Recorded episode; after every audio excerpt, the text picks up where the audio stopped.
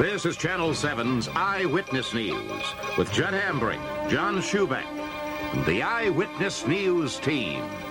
Good evening. I'm Judd Hambrick. Here's what's happening at 11 o'clock. The gunfire has stopped and the flames are out, but a big question mark still hangs over south central Los Angeles at this very moment. A question as large and perhaps as tragic as any on the West Coast in the last 103 days. Is the body of Patty Hearst among the five found early tonight in a shot up, burned out home on 54th and Compton Avenues?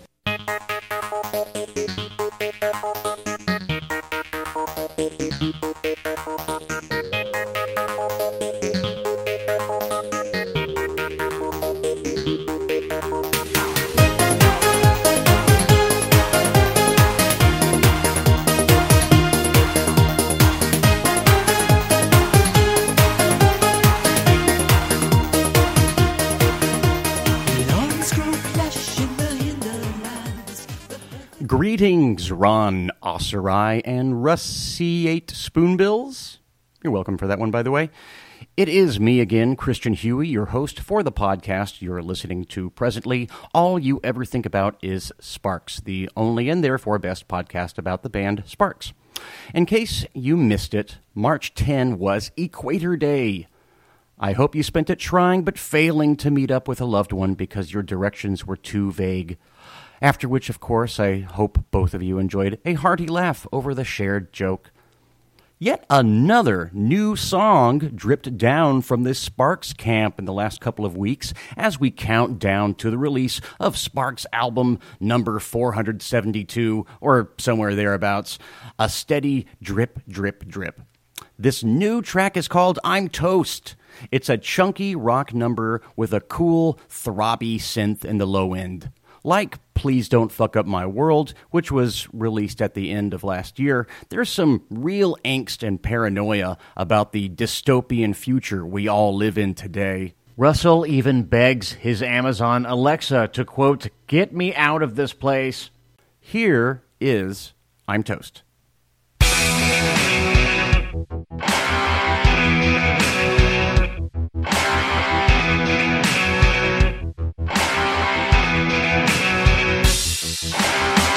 Started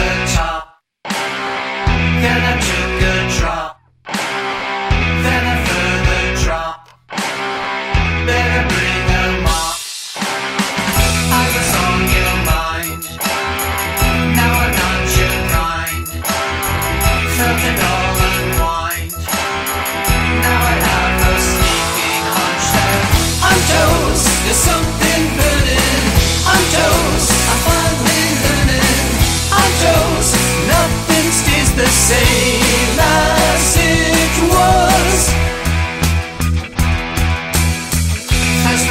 That slip, then a further dip, then a rapid slide. Am I still alive? I was there for you, went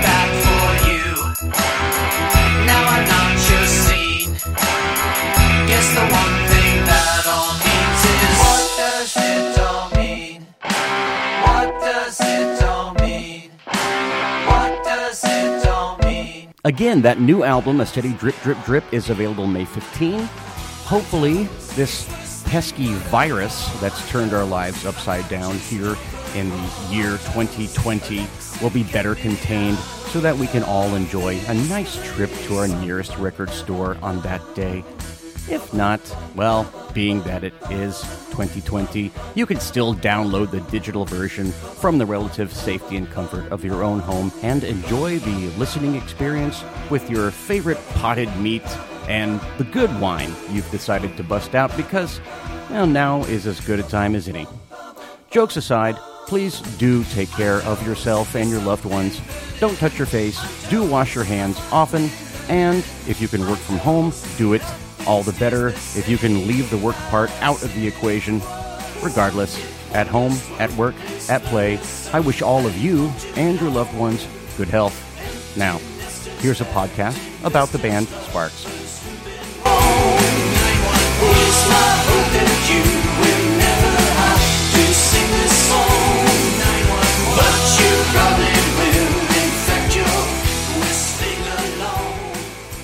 On February 4, 1974, 19 year old Patty Hearst, granddaughter of newspaper magnate William Randolph Hearst, was kidnapped from her apartment in Berkeley, California.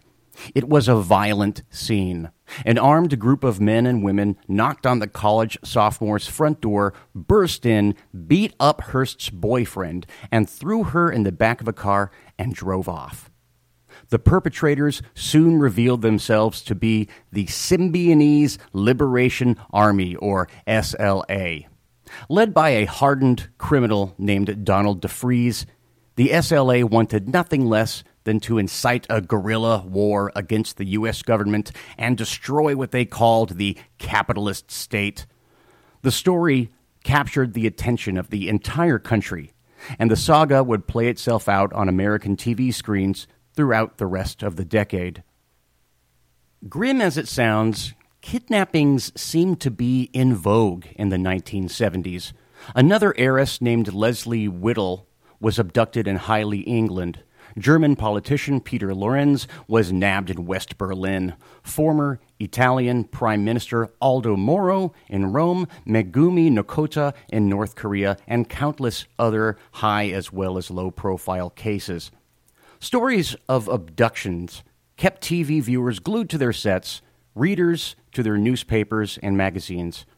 What then were pop music record buyers supposed to think upon seeing stacks of 12 by 12 images of two men bound and gagged in the transom of a speedboat, staring back at you in the store from among the other LPs in that store? It must have been a shock, or at least an attention grabbing sight. This was the face of Sparks' second album for Island Records and the second for 1974. Released in November of that year, Propaganda had the unenviable task of following up one of the highest selling albums of 1974 in the UK, the explosive Kimono My House. Ron Mael had conceived the artwork with the help of photographer Monty Coles. Because the idea was to have the photo look indistinguishable from the true crime journals of the day, Coles demanded verisimilitude from the Mael brothers. Ron and Russell were most assuredly bound as two kidnapping victims would have been, wrists and ankles secured fast and tied together at the waist, back to back. The gags look uncomfortable, and they were designed to be. They're both wearing jumpers, a red one for Russell and blue for Ron. Ron's necktie, mostly covered by his sweater, and designer sunglasses suggest that he's the type of high roller who would be worth a nice ransom. You can see the two wakes behind the boat crisscross each other, and you get the impression of reckless speed. What you can't see is how freezing cold it was that day, just off the coast of Littlehampton, Sussex, and stormy. Ian Hampton, who was present for the shoot with the rest of the band, had this to say. The front cover wasn't so much fun as it was a really stormy day. The terror on the guys' faces is genuine. The image also helped cement the idea of Sparks the band as really being just Ron and Russell with the other musicians in strictly supporting roles. It helped to codify Sparks's visual iconography. Here's what writer Jon Savage said. You've got this bondage thing going on, and when you look at it, you are immediately drawn to the story. How did they get here? Who are these people? As with Kimono My House, the other band members do appear on the flip side, as do the band name and the album title. On the back, Ron and Russell are still trussed together, but they have been thrown in the back seat of a car, which is um, either a Humber or a Umber. You'll have to forgive me here. I've only seen it in print. Uh, the uh, car appears to be parked in a repair garage. There's someone looking under the hood of the car, or bonnet, if you will, and that person was road manager Richard Cobble, with his face obscured in the photo. The other three musicians are standing huddled beside the vehicle, conspiring about something clearly nefarious. Those three musicians this time around are Dinky Diamond back again for another round as Sparks' workhorse drummer, Ian Hampton on bass, replacing Martin Gordon, and Trevor White on guitar. Adrian Fisher, whose guitar work is all over propaganda, does not appear in the photo as he had left the band some weeks before. Whereas Kimono My House benefited from a gestation period of 18 months, Propaganda was written, recorded, and mixed in just under three. But Ron and Russell had no plans to submit to the dreaded sophomore slump, and if anything, sought to be more ambitious with propaganda, not less. The album would be more complex and versatile than its predecessor. Ron spoke to Trouser Press in 1982. Anything we did was going to be judged. We went into the studio with a lot of songs, but a bit scared. We kept thinking about the Beatles and their constant rise. We tried to make propaganda a little more complex than Kimono. Yet they weren't in the mood for a radical shakeup either. Propaganda was more in evolution than a change in direction, Russell said in 2008. Yet Sparks were handicapped this time around by a weaker group dynamic, and it was an unavoidable result of Ron and Russell's own personnel decisions. The Kimono band really worked together as a unit to synthesize everyone's talents into a larger whole. Martin Gordon, although the breadth of his talent was largely untapped, he showed himself to be an inventive musician and arranger and he and Adrian Fisher seemed to have an intuitive understanding of one another musically. Ian Hampton and Trevor White, who had both played together in Jook, didn't lack for musical skill, but the sense of a true group contribution was more or less absent in the recording for propaganda. Ron and Russell were essentially giving instructions to the others this time around. For his part, Ian Hampton had few complaints and credited producer Muff Winwood in part for the continuity of sound with Kimono. Propaganda was great fun. It was a great time, best of my life. It was a huge buzz learning the songs, fiddling around with them, changing them here or there. Muff was a great producer, getting that amazing rock sound out of Sparks. These are instant records. It felt very rock and roll. Ron was starting to take seriously his newfound reputation as a gifted but eccentric songwriter, and this extended beyond the song's lyrics. He drafted up a set of musical guidelines that would steer the new songs in the direction of his new musical vision. In the very same spirit as Brian Eno's oblique strategies, which, by the way, for my money, I do believe Ron was familiar with at the time. Ron would hand out to each musician a copy of his rules for things to do, and more importantly, not do, while working out a new song. Primarily, he wanted musicians to avoid falling back onto what felt comfortable or natural, and at all costs, avoid the blues like the plague. Ron titled his mini treatise Jam Proof Your Composition, and it read like this Parentheses. It's the same old song, only shorter. End parentheses. Number one, avoid the key of E, avoid the key of A. Number two, never use a major or minor when an augmented or diminished will do just as well. Number three, experiment with arresting chord sequences. Surely there's been a chord sequence that you felt was maybe just a bit too kinky, a bit too complicated. Use it. Number four, never repeat anything Number 5. Try adding a small 9, 11, or 13 randomly after a few chords in the song. 6. Save your cleverest lyrics for those long passages in one chord. 7. A good rule of thumb is when a solo soon will great, modulate. 8. When a solo does creep in, a gripping spoken part over the top can usually attract the lion's share of attention. 9. Wherever possible, all solos should be restricted to the final passage of a song where they can be quickly and cleanly faded. 10. Reminder it's never too late. One inch of splicing tape and a sharp razor blade can eliminate a multitude of sins. Now, I'm not sure if Adrian Fisher was around to receive Ron's uh, anti blues, anti jam edict, but if he was, I'm sure he would have quit the band all over again. Ultimately, the album that emerged from those intense and intensive several weeks shared roughly the same musical DNA as Kimono My House, with a couple of songs sounding like obvious sequels to tracks on Kimono My House. But there was less of the balls out rock bombast and more, and you're going to hear me say this a lot in this episode, more of a Gilbert and Sullivan style musical theater influence. Propaganda was less direct than Kimono, yet it was more playful and adventurous. Several of the songs take a few listens to fully reveal their charms, but the album was certainly not a letdown, at least not for most listeners. Peaking at number 9 in the UK album charts, Propaganda couldn't reach the dizzying heights of Kimono, but it was more than enough to keep Sparks on the charts, on the telly, on the radio, and in the pages of those ever fickle music magazines. Let's have a listen to Propaganda, the album, shall we?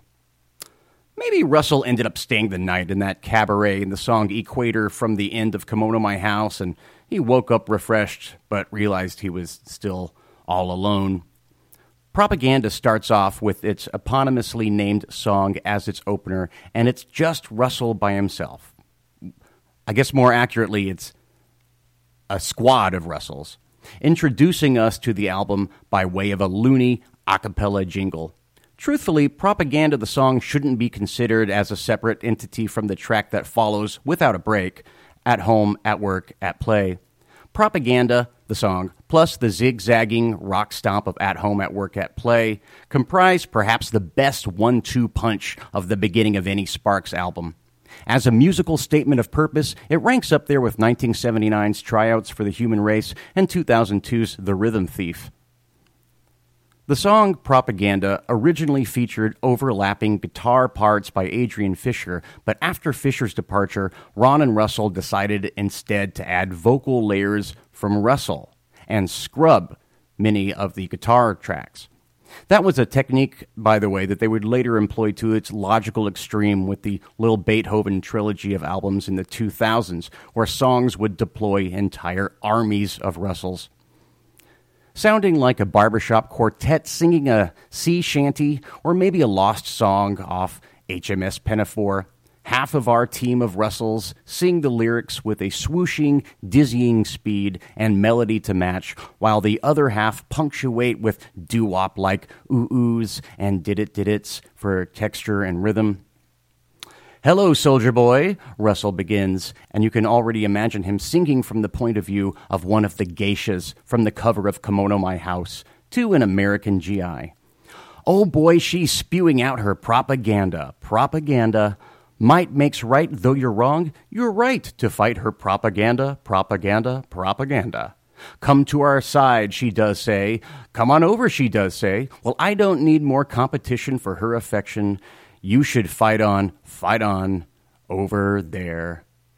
And the very next moment, after Russell hits that high C with the word there, Adrian Fisher's guitar bursts forth from the speakers, along with Russell and whomever else is joining him, singing the title of the next track. You can practically hear Sparks telling you, Don't worry, you guys, you can bet your ass that this will be a rock album. At home, at work, at play, sings Russell with each word couplet joined by two notes played simultaneously by each member of the band. It goes D sharp, up a half step to E, A sharp, up a half step to B, then repeat D sharp to E, but then up an octave for that last one. The notes make up a mode, maybe Ionian, I'm not sure exactly. But the combination of the unfriendly scale with Fisher's rude guitar bursts make for a disorienting and confrontational effect. The riff repeats a few times with each iteration faster than the last, like an anxious musical asymptote. The band freezes in place, hold, and then the delirious tension gives way to Dinky Diamond thumping out a mid tempo 4 4 and the rest of the band following along. Russell chants, nearly tunelessly but with a rhythmic vigor, I know you're unavailable from dusk to dawn, or if you were available, you'd bring along a lot of what could only be a hindrance to me. I ain't a glutton for a lot of sweaty company. Russell holds a high note on the last syllable of company, and then the song suspends in midair for the next segment, which has Ron's RMI keyboard supplying the fluffy clouds for Russell's angelic sounding bridge. And then the band descends into a minor key boogie, and although it grooves, Dinky's cymbal heavy playing adds a heavy metal thrash to the rest of the tune. Now, lyrically, Ron's going on about sex again, but in his typically oblique, hyper analyzed fashion. He has his straightforward moments. You got to catch her while she's still at home. You got to catch her while she's still at work. You got to catch her while she's still at play, because half the day she's home, work, or play. And then you have some unexpected tangents. And time is fleeing the scene of the crime, the act of passing out wrinkles and lines. To every person, regardless of race, to every person, regardless of face, stop. There's going to be a million girls like her, though I can't think of one. Russell's sudden utterance of that stop at a few key moments in the song work as a kind of musical traffic light, alerting both the band and the listener that another whiplash inducing change in the song's direction is about to come. The three minutes and 30 seconds that comprise the propaganda slash at home, at work, at play mini suite is a completely bonkers kickoff for a sequel to a smash hit record. It's defiantly weird, utterly unpredictable, and a bit like a perfectly orchestrated train wreck. Sparks consciously chose not to lead the album with a presumptive hit single, and they appear to be warning return listeners not to expect any easy pleasures like This Town Ain't Big Enough for Both of Us. But as we'll see, propaganda offers some very different but still very satisfying rewards of its own uh, from that of uh, Kimono My House. But first things first, here's propaganda and at home, at work, at play. Hello, soldier boy, oh boy, she's spewing out the propaganda. Propaganda. Might makes right, though you are wrong, you're right, you fight the propaganda. Propaganda. Propaganda. Come to our side, she does say. Come on over, she does say. When I don't need more competition for her affection, you should fight on, fight on, over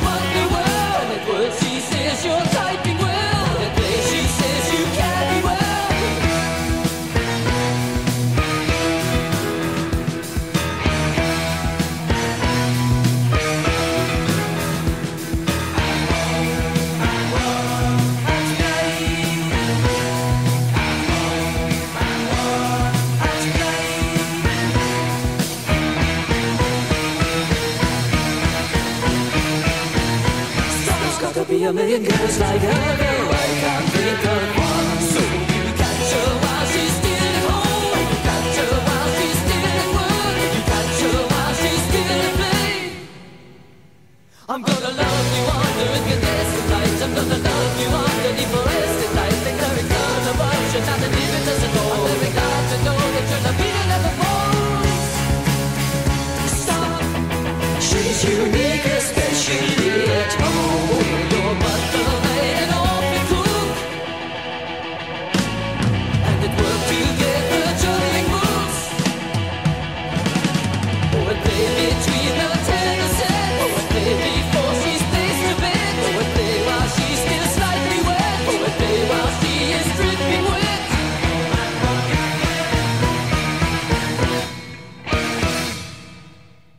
Although it had very few pressings, there was a 7 inch single released for the two songs that were played together as one track um, on the same side of the record. Um, mysteriously, the single for Propaganda slash At Home, At Work, At Play was only released in France and it failed to chart. Its B side was the same cut that was featured on the flip side of Propaganda's next single, which saw wider release Something for the Girl with Everything. That song was the jaunty Marry Me. Now, Marry Me may not have made it onto the album, but it's an affecting number with another one of Ron's hard luck, borderline delusional protagonists. Lyrical context suggests that this poor schmo is proposing marriage to a woman whom he's just met and could conceivably be a prostitute and all the eager beaver men come wash away their blues. They place themselves in place of me and face to face with you, and each pretend you're loving him, but that's not very true, 'cause you're not acting, nor am I, though I could use some proof. Musically, Marry Me is another example of that Pirates of Penzance inspired direction so many Sparks songs boasted during the propaganda sessions. It's jaunty, it's boisterous, it's boozy. Marry Me succeeds as a proud anthem for the lonely, desperate male hornball who constantly pops up in Ron's cast of characters.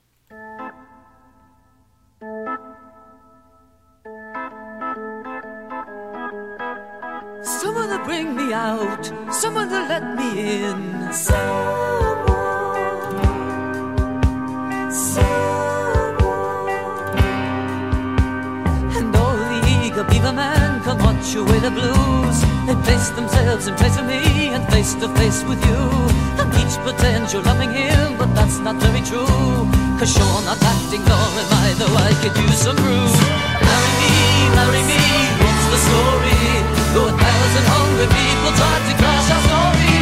But no one in that darkened world need ever know, but I'll know, marry me. A happily ever after that seem too much to ask? With trees and tops and slicker walls and mountains in the back. And lawns that you or I can know and neighbors who will chat about important issues and the state of this and that. Marry me, marry me, what's the story? Though a thousand hungry people tried to crash our story.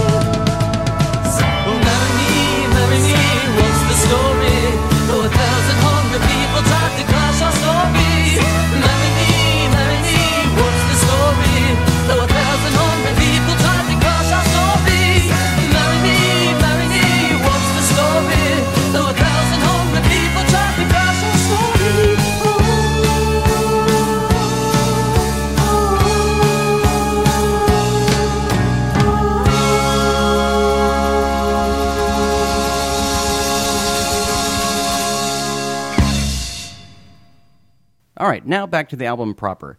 Track three on Propaganda is Reinforcements. It's a thrusting, slow burning, pseudo military march that begins with a peppy, clear eyed verse from Russell and a bright, bouncy piano accompaniment from Ron. Sparks' flirtation with Gilbert and Sullivan style show tunes on Propaganda really begins here with this song. I'm on guard again, but unprepared to fend for myself in a battle. You won't tell me why the shrubbery moves, or why there always has to be subterfusion. You won't even say at ease after waging a costly siege. The military themed lyrics about the narrator's experience being grossly underprepared for combat are matched musically by Dinky's steady marching rhythm. Unlike the preceding song, Reinforcements actually has a discernible chorus, mostly revolving uh, around the song's title. Oh, and by the way, the very British accented um, backup chants of Reinforcements uh, remind you of the very Britishness of this iteration of Sparks. Like any good marching anthem, Reinforcements is very hard not to sing along to, especially after the middle eight when the band cranks up the rock and Fisher's guitar really gives the song, as Ron himself would say, balls. Let's have a listen to Reinforcements.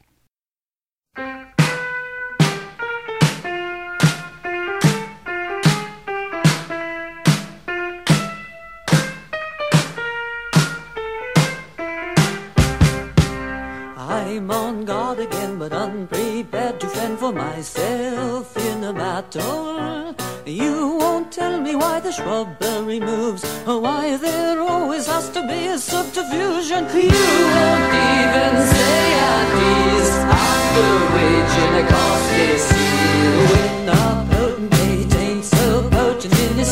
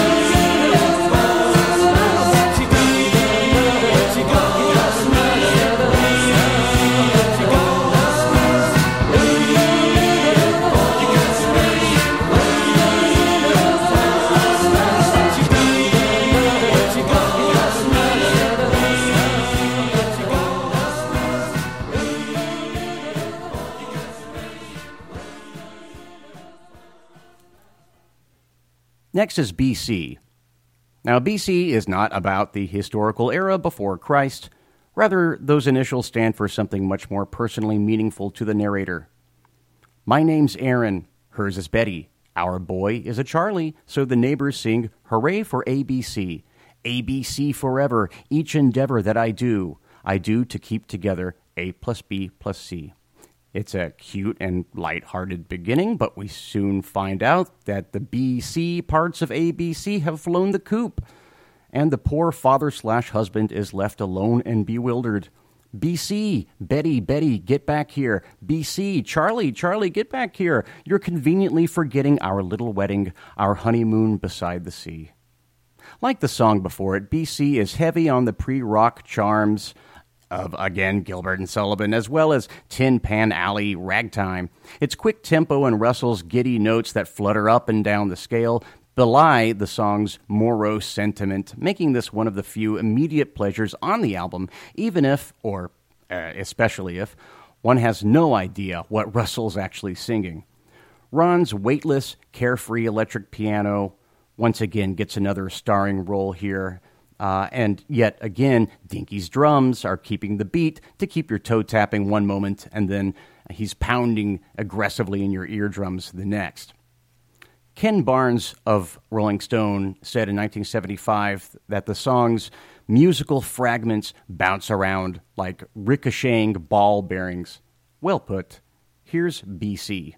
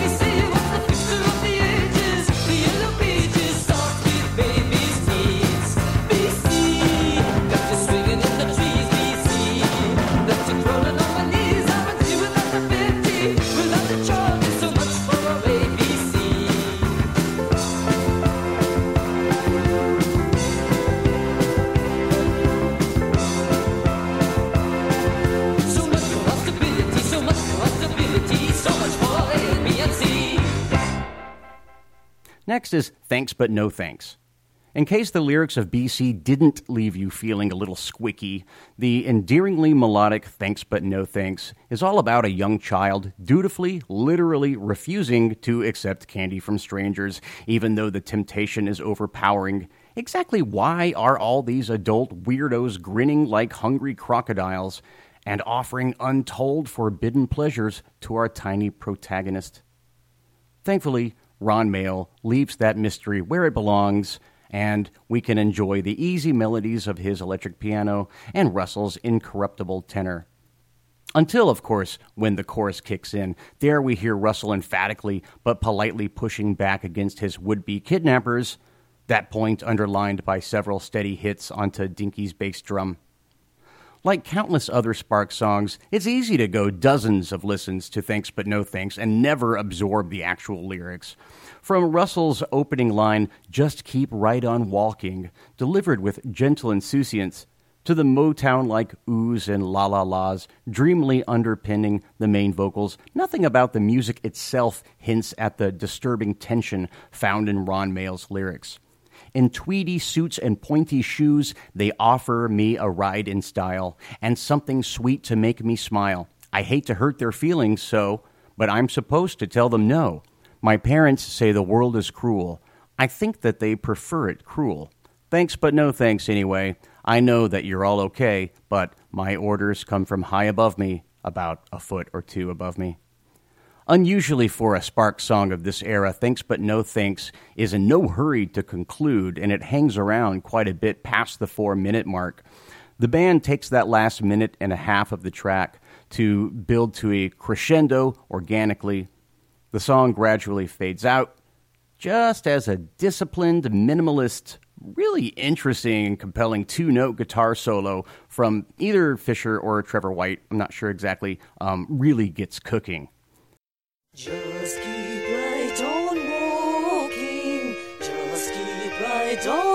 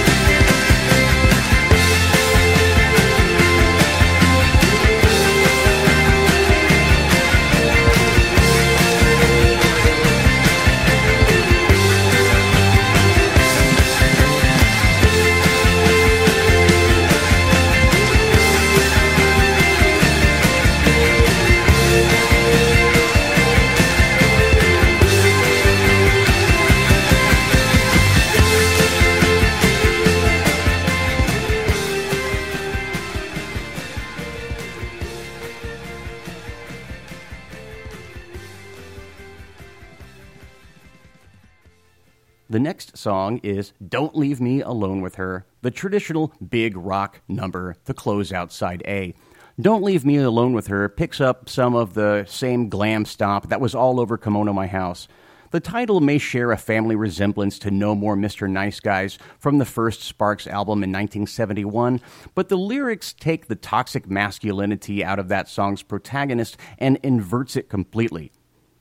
Apparently, one of Russell's favorite songs on the album, Don't Leave, has him pleading to his friends not to leave the party yet, lest he be trapped alone with a woman who's a known sexual predator. Unwitting chaperones, how come you cannot see? A Hitler wearing heels, a soft Simon Legree, a Hun with honey skin, de Sade who makes good tea. Don't leave me here to be, don't leave me here to be. And then the chorus, Don't leave me alone with her.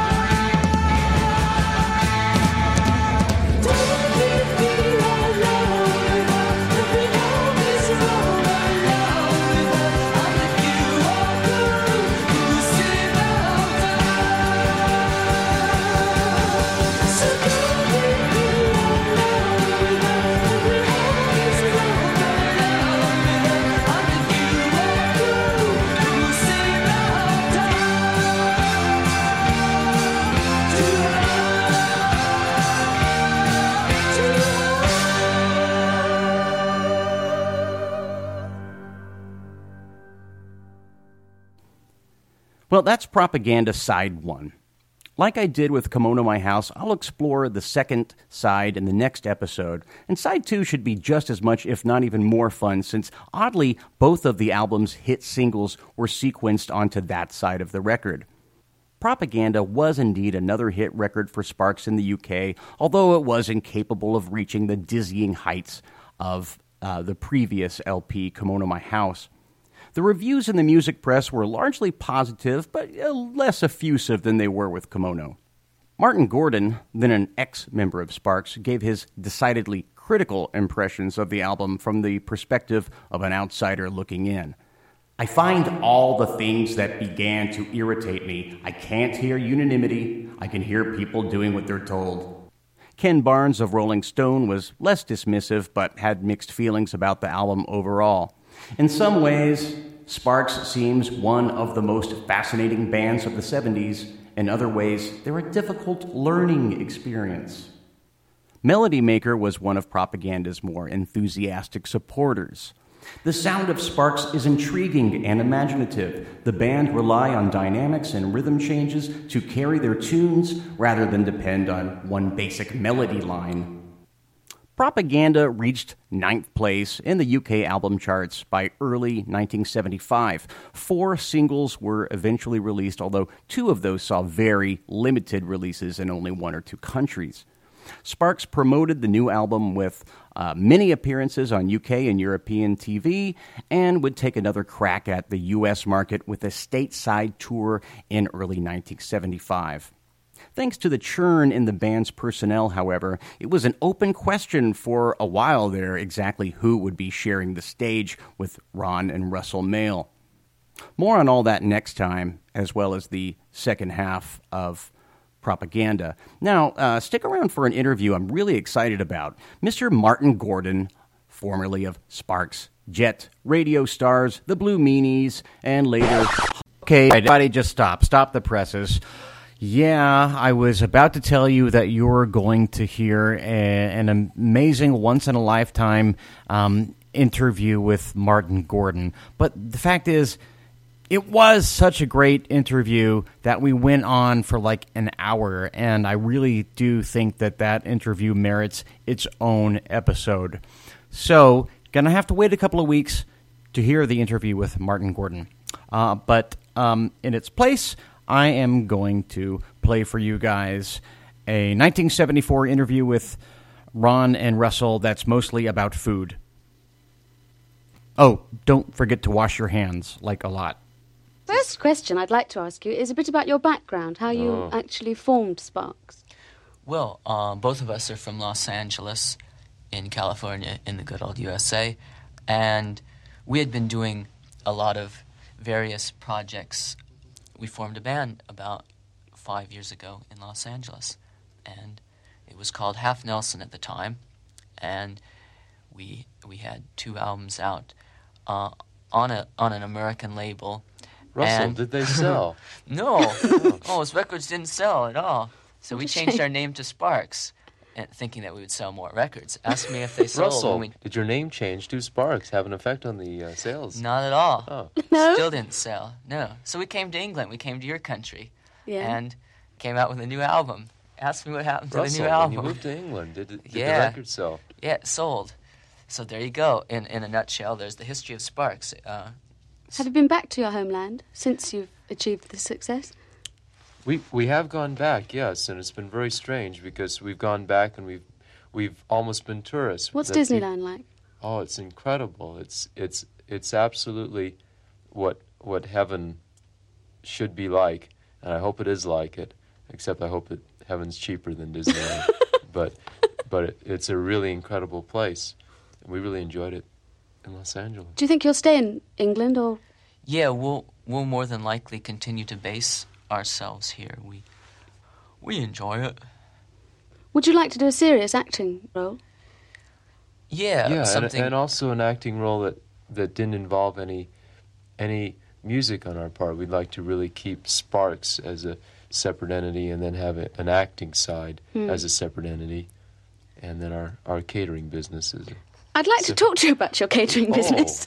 glad you Actually, did. it brings me to my next have. question because you're writing a book, aren't you?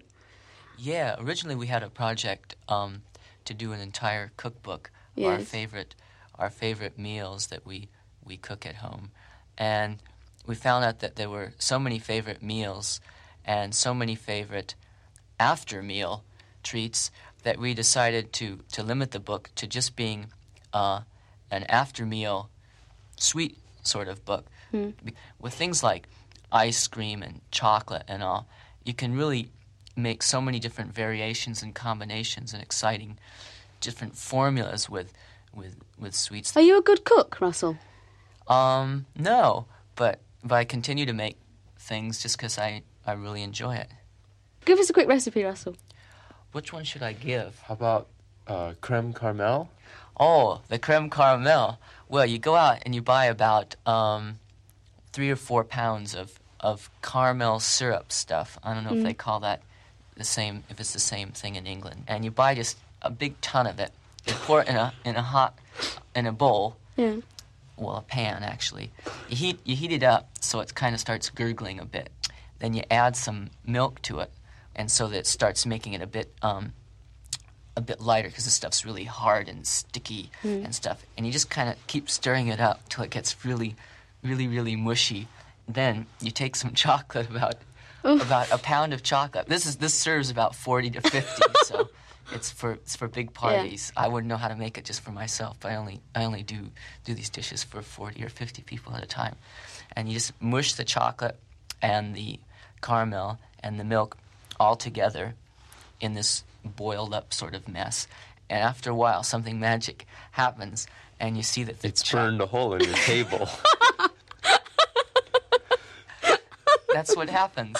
And you got to go out and you got to find a new table by the time your 40 or 50 guests arrive. But also, what happens apart from burning a hole in your table is the chocolate rises. It ends up making three layers. Milk. This is a record, so they're gonna have a little trouble seeing your three layers. But I. This is important. This could be a two records a two record set, Yeah. just discussing how to make this one one creme caramel. It's very important. I hope this doesn't get. you get can edited. try pouring a little creme caramel on this record and seeing. Carry on. Wait a minute, I haven't finished yet. Now, you've got about two inches of chocolate at the top of the pan. The milk has separated and has gone into a middle layer, mm. and the caramel has gone down to the bottom of the whole thing. And it's really exciting because then you, you carve it up, and your guests think that there's just going to be a chocolate blob that all they're eating is chocolate, and they go in and, and all the milk kind of splurts out because that's still liquefied, and then the caramel's at the bottom still being really gooey. Wonderful. It's really good. Apart from cooking, what other hobbies have you got? I collect uh, postcards. Do you? What sort of postcard? Oh, anything with pictures on them, it doesn't matter. It's just postcards are really good picture postcards because it eliminates the need for writing anything. You can just send it, and a person knows that you thought enough to buy a stamp, and and it gives them a pretty picture, and you don't have to go through all the the mess of writing how much you like the person, which is usually a lie anyway. Do you find that you differ a lot as brothers? Uh, yeah. Very much so. He's got a mustache on his upper lip, and I haven't got enough hair on my lip to grow one of those mustaches, and he's got hair that goes back. I'd look ridiculous if I had slicked back hair, stuff like that. He's sort of a vibrant, bouncy type person, and I'm He's a real drip. How do you achieve the highly original sound that you've got? Oh, um well I, I tend to write on the piano mostly using my right hand, which obviously plays on the higher end of the scale. We just leave it there and, and he sings it and it it comes out really high. How do you feel about that, though, Russell, singing that high? Oh, it's it's it's a painful experience, but but I put up for it because I like how it sounds in the end.